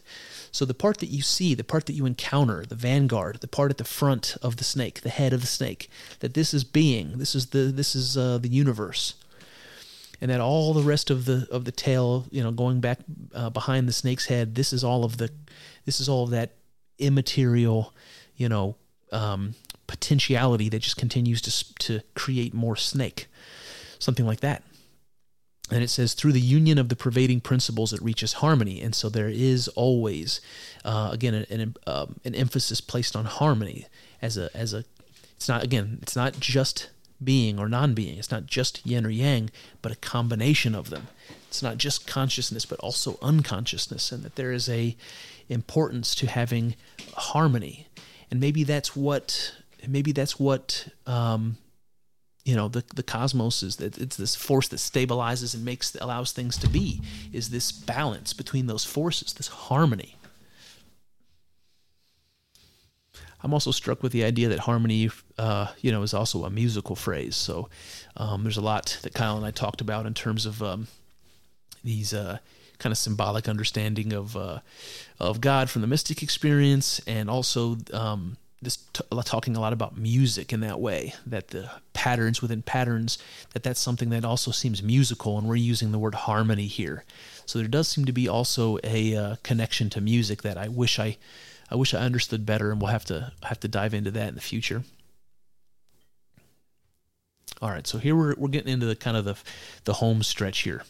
Here's the very first passage from the dao de jing the very first one maybe the most important so we're trying to understand the Tao. We've got this far. And here's what the first passage says The Tao that can be told of is not the absolute Tao. The names that can be given are not the absolute names. The nameless is the origin of heaven and earth. The named is the mother of all things. Okay, so there's a little bit more here, but I want to stop with that passage. Um, this is interesting. It reminds me a lot of what we saw in the Upanishads, um, and I made those connections when I did that episode. But I'll, I'll make a couple others here. So here, when it says the Tao that can be told of, is not the absolute Tao. So this is that this is that explanation I gave you earlier, where I, I mentioned that a Taoist will say that when you when you try to explain Tao to somebody, that you can't tell somebody what Tao is. First of all, it's not something you can teach them exactly and even giving it a word and calling it Tao so that you can talk about it or whatever word you want to use to talk about it. You know, even the um, you know the ancient Hebrews wouldn't wouldn't use the name of God, Yahweh or Yahweh or whatever whatever it is. They wouldn't even speak it. Um, and, and that's what this is saying is the Tao cannot be told of. Um, and the uh, Upanishads, you get that phrase. I don't know if you guys remember the quote, but it says, The Atman cannot be attained by the study of the scriptures, nor by much hearing. And here we have the Tao Te Ching saying the Tao cannot be told of. So this is this is what I this is what I mean. It's it's something that uh, can only be understood through an experience, through through a mystic experience. Um, and then it says the names that can be given are not the absolute names, which seems to have, to me, it has something to do with the things that are nameable. You know, like like Adam naming all the all the uh, animals in the Garden of Eden. The things that are nameable are, are objects that exist in the world. They're the things that occupy being. Um, and those things, he says, are not the absolute names. Those aren't those things you see in being are not Tao. They're not exactly the same thing as, as God, but but something like that. There's something there's something some connection between the cosmos, the, you know what Tao is created, and Tao itself. But you're not going to say that they're synonymous with, with one another. It's not the absolute Tao, and these aren't the absolute names. Uh, what that brings to my mind is um, uh, something I tried to explain a, a, bit before about the mystic experience that I had, um, kind of bringing bringing this idea to my mind that um, that consciousness uh, again that's what I what I'll imagine God to be deep down that consciousness is all there is. It's the one thing that the mystic experience tells you it is. So when consciousness uh, experiences itself you know and that's all all consciousness does is experience things. And if it's all all there is to experience guess what Consciousness is going to experience consciousness. So that's something that I would call self consciousness. And when that happens, um, all of material reality comes into being from that from that process. So this is something that I that I understood through the mystic experience, and that's what's ringing true here. It's like God represents or consciousness represents itself. It projects that representation just like just like we do psychologically. We project representations of things so that we can experience and encounter things. It's it's the sort of the psychological part of our existence, uh, our inner world, you might say. And when God projects within it Himself a projection of consciousness of Himself, that is what God is experiencing. It's not it's not directly experiencing itself it's experiencing a representation of itself. And this is what I hear when I read the Tao that can be told of is not the absolute Tao. The names that can be given are not the absolute names. So what that's telling me is, um, what that what that seems to be telling me is that uh, um, that that the world is a representation of God, and that you can learn something about God from its representations. Uh, but it's not the it's not the represent it's not God itself. It's only a representation. So there is there is a gap. There is some sort of a gap that's hard to define between God and man that makes us not the same exactly, um, but as close as as close to to that idea as, as possible. So something like that. And then it says the nameless is the origin of heaven and earth. So that's just saying, you know, the Tao uh, is the reason that heaven and earth exist. And then it says, the named is the mother of all things. And that's just again saying that being, you know, once heaven and earth got here, once being was here from Tao, that uh, all the other things came from that. And of course, we know that. We know that happened. Uh, we know that. Um, you know the the cosmos cooled and uh, gravity settled things down and the planets formed and the um, you know the waters uh, condensed and uh, the earth uh, had oceans and the you know, the chemicals and molecules in the oceans eventually organized and became uh, life, and life became us. And we know we know that happened, and this is what uh, this is exactly what the Tao Te Ching is telling you. Once heaven and earth got here, um, everything else flowed from that, and that's what we see. All right, so there's one more phrase or one more passage here to the verse. It says, Therefore, one strips oneself of passion in order to see the secret of life. One regards life with passion in order to see its manifest forms. These two are the same. They are given different names when they become manifest. And then it ends by saying, They may both be called the cosmic mystery, reaching from the mystery into the deeper mystery. It is the gate to the secret of all life. Man, that's one way to open up a holy book. Um, so this the, the, where we start here is a little bit confusing, but I want to tell you what I think it means. it says that one strips himself of passion in order to see the secret of life. And then it says one regards life with passion in order to see its manifest forms. So the idea here is that there's something to do with passion that if you can remove it, that you will see you will see the secret of life. You will see the universe laid bare. You'll see some truth that you don't ordinarily see. And then it says if you if you can kind of um, insert that passion back in, if you can experience through the lens of that passion, whatever that means, that you will see its manifest forms. So here's what I think that means. I think that passion has to do with living.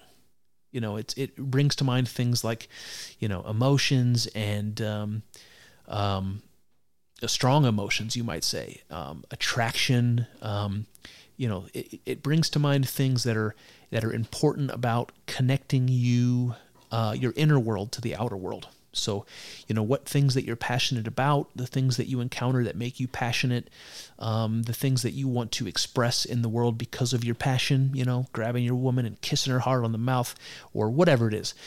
That passion is, a, is something that connects you to uh, your inner world to the outer world, let's say. And if you can strip that away, the Tao Te Ching says that you will see the secret of life. And what that reminds me of is kind of like the scientific worldview. You know, if we can separate all the human stuff away from the material stuff and we can get down to brass tacks, that we'll understand some deeper secret about, you know, the reality. Well, we know that's true. I mean, science has absolutely done that. It's taken the passion away from the experience of, of you know, uh, the, the, the reality of, of the world, and it's uh, it's it's given us all this insight into um, what makes things tick and all the technology we've been able to generate from that. So there's there's part of it there. The other part of it, I think, is um, that when you remove the human part, when you remove the passions, when you remove the part that connects your internal world uh, to the external world, that what you're left with is the external world. What you're left with is the matrix of being, the thing that exists behind human perception. Uh, that's again the the the the yin. That's um, non-being. That's God. So if you strip passion out of your experience, if you strip the humanity out of it, that you, what you're left with is some glimpse into the secrets of God, whatever they may, that may be. And instead, if you put that lens back up and you look at the world as you experience it, and everything connected to your emotions and your passions, in the that again connect your external world to your internal world, that you will see its many manifestations. And to me, that's just a way of talking about our lived experience. It's our way of talking about being. That if we look at God, if we look at consciousness without passion, that what we see, what we see is this um, laid bare, we see this matrix of being, the chaos. We see the, the non being that all life comes from. There's not, there's, there's not much you can say about that or know about that. It's just this mysterious, awe inspiring force that you intuit, that you know in your heart of hearts is, is, is behind the world and, by, and behind yourself.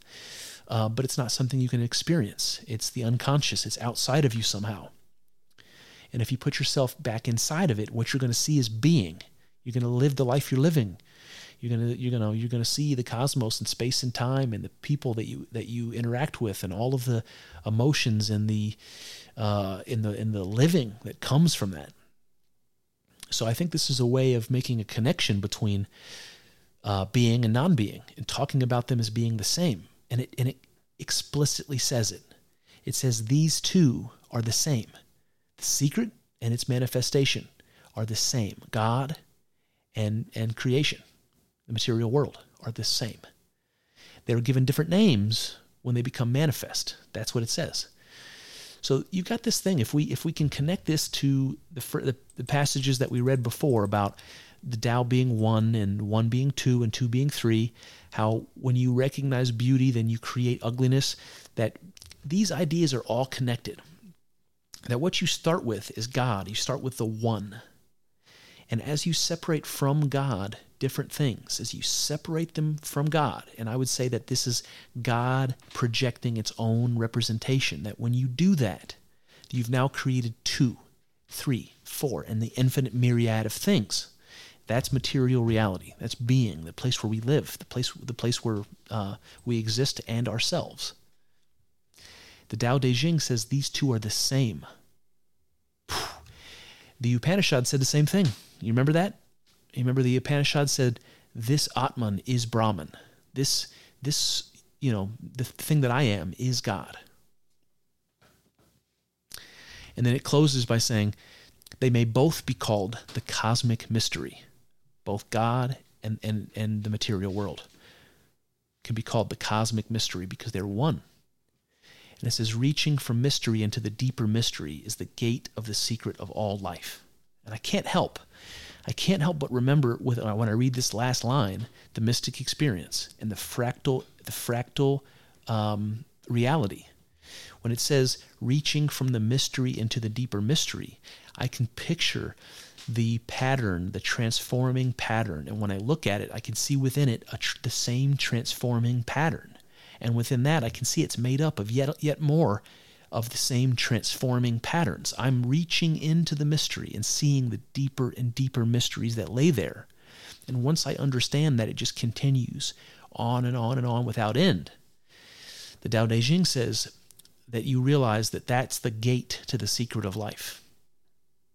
And you know what's interesting about that, guys, is that the fractal when you when you have that fractal experience that and that mystical experience, and you see that um, again pattern within a pattern that's changing and evolving and constantly moving, it does look to you like it's alive, even though it's a pattern and you can see it's it's, it's something abstract. It does seem to be alive, and what I mean is that the patterns that are moving and morphing and transforming within it, you can see them. You can see the motion and the and the change happening within the pattern. And you can see how it changes the pattern itself it seems to be animated by the fractal it seems to be alive because of it and so i think that's what's meant here by the gate to the secret of life that once you understand this fractal nature of reality and that you understand you know as above so below that you exist as God within itself, as just another fractal mirror of, of Tao in this sense. That once you know that, that maybe you know something about the secret of life, what caused life to emerge from the primordial oceans, that you know, what that Frankenstein spark of electricity that shot down and hit the ocean and caused, you know, uh, things that aren't alive to suddenly be alive um, that, whatever that is, that, that has something to do with the fractal nature of God. I got two more. All right, so there's one there's one that talks about Te, and I mentioned Te before. That's um, a way for them to talk about uh, a way for the Taoists to talk about material reality. So there's Tao, God, and then there's Te, which is material reality, manifestations of Tao or embodiments of Tao is how they would call that.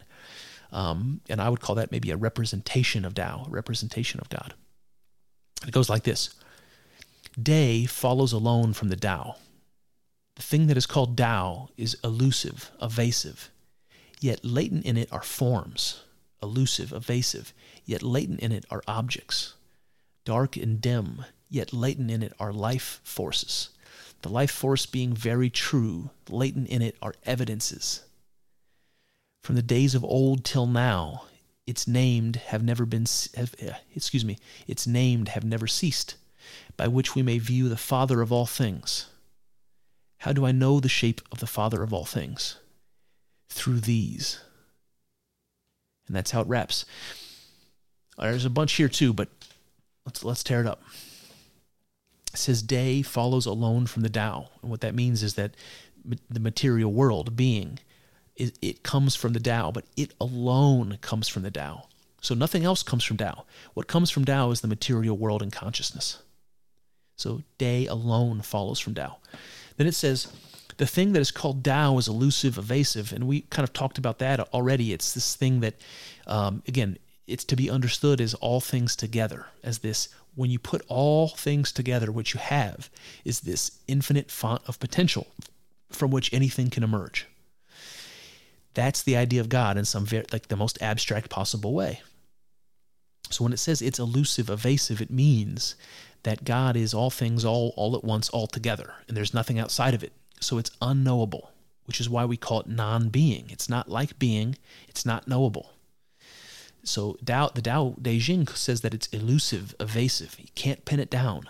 And I think that's what it means. In spite of that, it says latent in it are forms and objects. So in this formless, you know, nothingness that we call non-being, that we call Tao, from that are all of the possible forms and things that could possibly ever be, that they're there latent within it even the force of life itself, the thing that causes things to to breathe and you know and be alive, even that thing is there, hidden inside inside the, the, the Tao. It also says latent in it are evidences. I think that's really interesting. Um, because basically what, what that's saying is that when you understand what what your reality actually is, you have all the evidence you need that Tao exists because you will understand yourself to be the Tao. And when you know that, you can't you can no longer deny it. So when you understand that you that you're God, you can no longer d- deny that God exists, something like that. All right, so then this last bit here it goes on to say from the days of old until now, so from the from the beginning of time until now, its named have never ceased.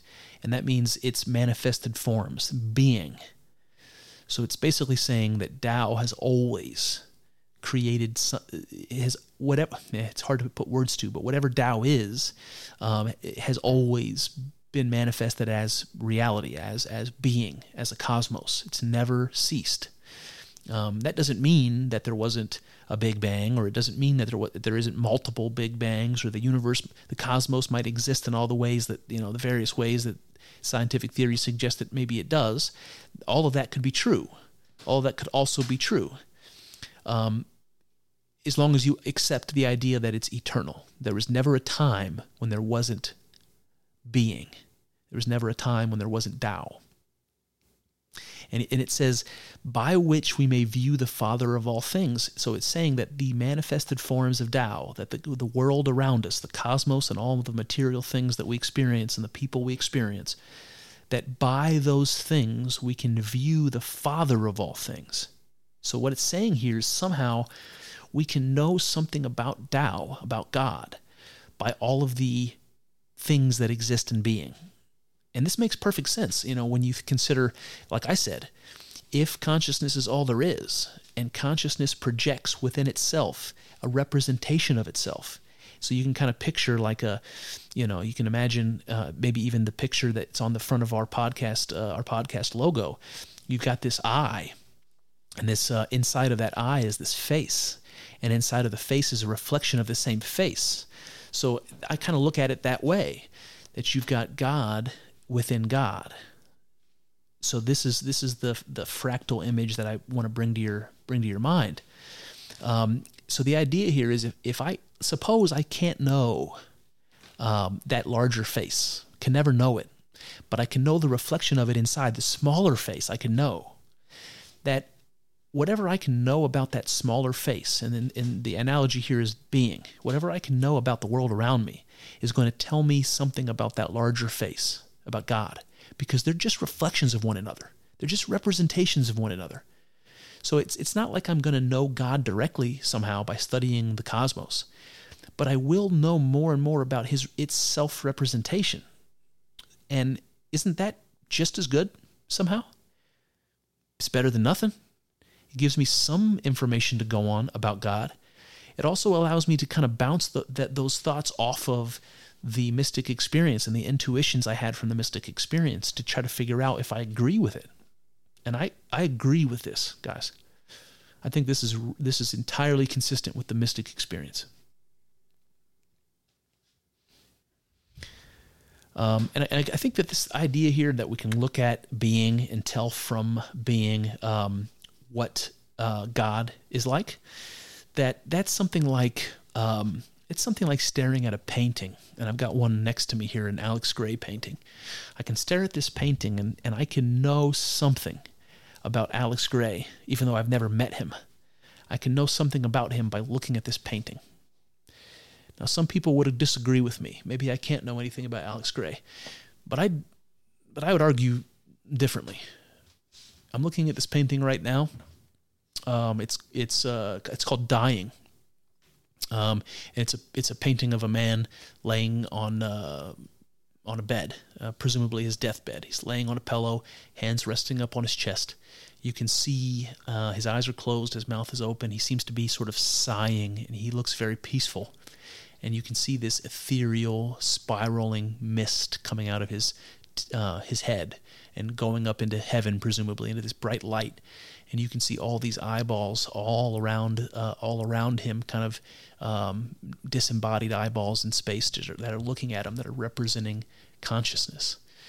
Um, it's a very beautiful painting. Um, you guys should look it up. It's called Dying. But the thing is, I can know something about Alex Grey from this painting. And maybe I'm presuming. I think Alex would agree that I can know from this painting that Alex Grey has had the mystic experience, that he understands that there's a connection between consciousness and the thing that makes us alive. The fact that we have all of these disembodied eyeballs that are witnessing the spirit leaving this dead dead person and going back up into the light, which seems to be um, the light itself seems to be generating these eyeballs. You can see that Alex Grey believes that consciousness is eternal and that it leaves the body and, and, and exists in this disembodied way. You might say non being. So I, I, I, understand that Alex Grey has an understanding of that, of this connection between being and non being, between God and man, and that he understands more that that's consciousness. The same as I do from, from having a mystic experience. He believes that, and I can tell that by looking at this painting. I can tell more about Alex Grey than that, but I can tell all of that. So if you're one of those people that says you can't look around at, at the world and, and the cosmos and deduce uh, from it um, anything about God, I would say you're very, very wrong. All right. All right, moving on.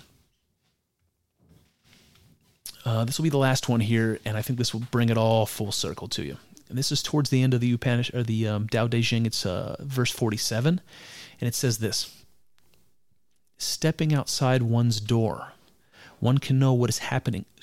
I'll start. I'll start back. I, I butchered that in the beginning. Without stepping outside one's door, one can know what is happening in the world. Without looking out one's window, one can see the Tao of heaven. What do you think about that one? Without stepping outside one's door, one can know what's happening in the world. Without looking out your window, one can see the Tao.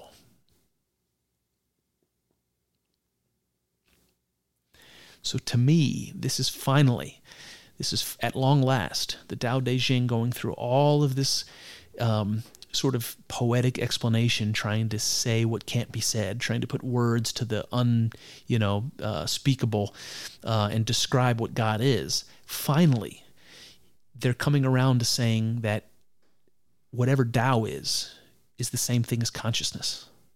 Now, the Upanishads did this too, and I'll talk about that in a minute.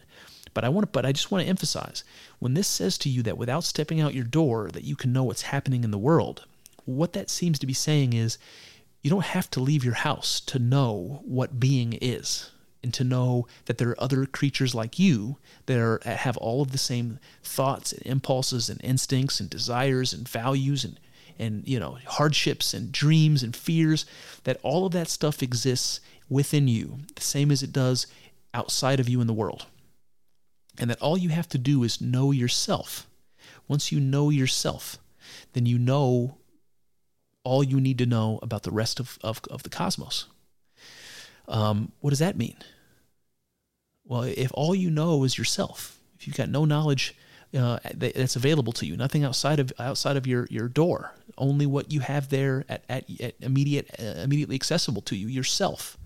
That's consciousness, and you can know everything you need to know about the world around you from understanding your own consciousness.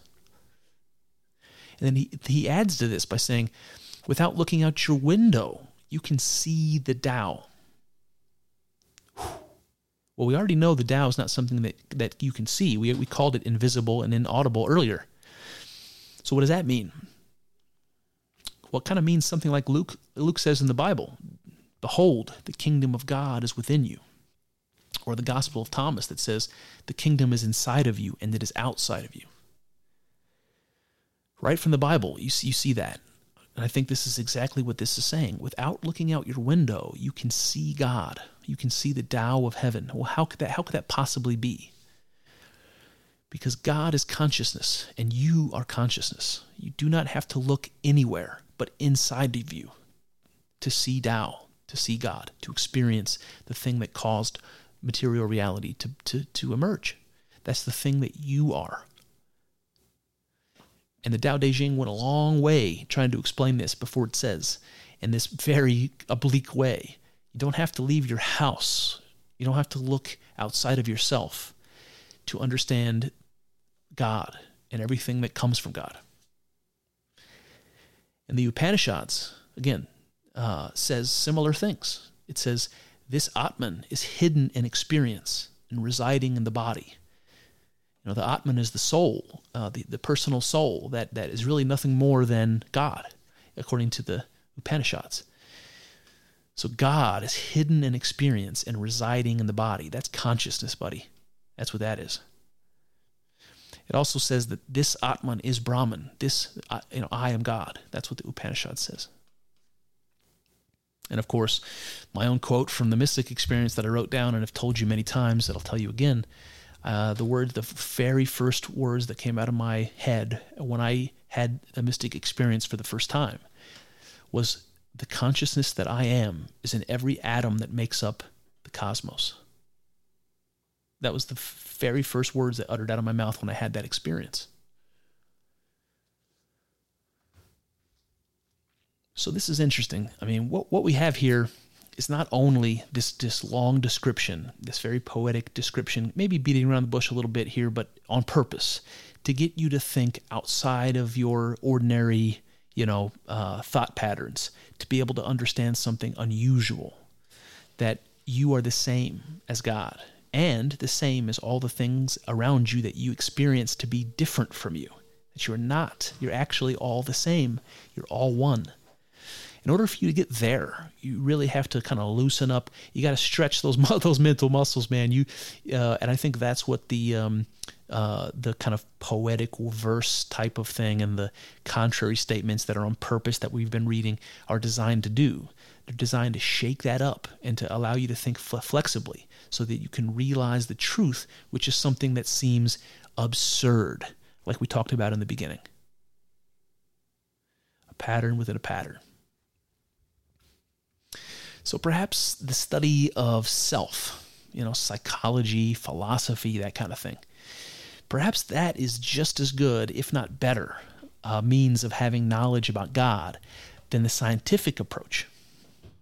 And maybe that's what this is saying, or or maybe that they're maybe that they're equal endeavors. You know, you might be the kind of person that removes the passion and tries to examine the cosmos um, scientifically, and you're you're going to try to figure out what makes up non-being. Or you're going to put that passion back in. You're going to live your life. You're going to you're going to experience the world through uh, this representation of nature that you are you're going to experience nature through this representation of nature that you are maybe you're going to go that route you're going to experience like the phenomenologist and the existentialist you're going to experience the world and come up with knowledge about about about god that way um, one or the other, and maybe they're equal. I think they are. So this reminds me of um, something I referenced earlier. It's a, a phrase in Greek, but uh, I don't know the Greek, so I'm going to give it to you in English. Know thyself.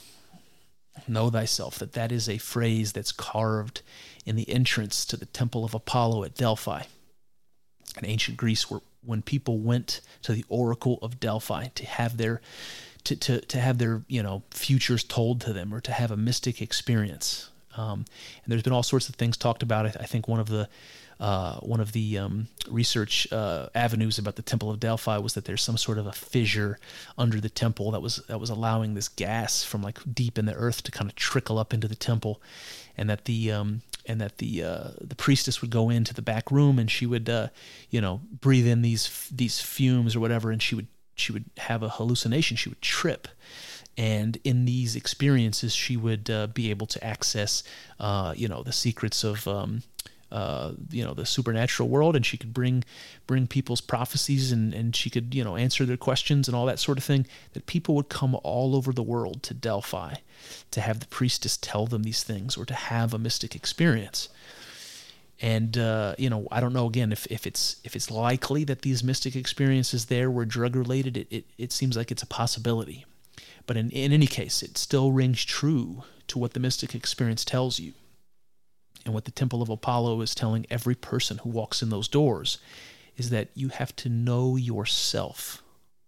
And if you're there looking for a mystic experience or a spiritual experience, you're going there in order to in order to have some connection with God. And what is the what is the uh, priestess of Delphi telling you? If you want to have an experience of God, know thyself. Know thyself. So maybe the study, you know, of the material basis of reality, maybe that is studying the art, like this Alex Grey painting over here. And the study of the self is more like the study of the artist, the Tao and the Te, as we as we've said. The Tao is Te. Atman is Brahman. We are God. Now, what are you going to do with that fact? Well, there you have it. That's one avenue explored, but infinitely more still to go. I hope you enjoyed thinking along with us. I know, I know, it's not easy work. Thinking. It's hard and full of uncertainties, but I'm grateful for the company as we trek through this together. Here's to hoping that the juice is worth the squeeze. See what I did there? Let's find out together in the next episode.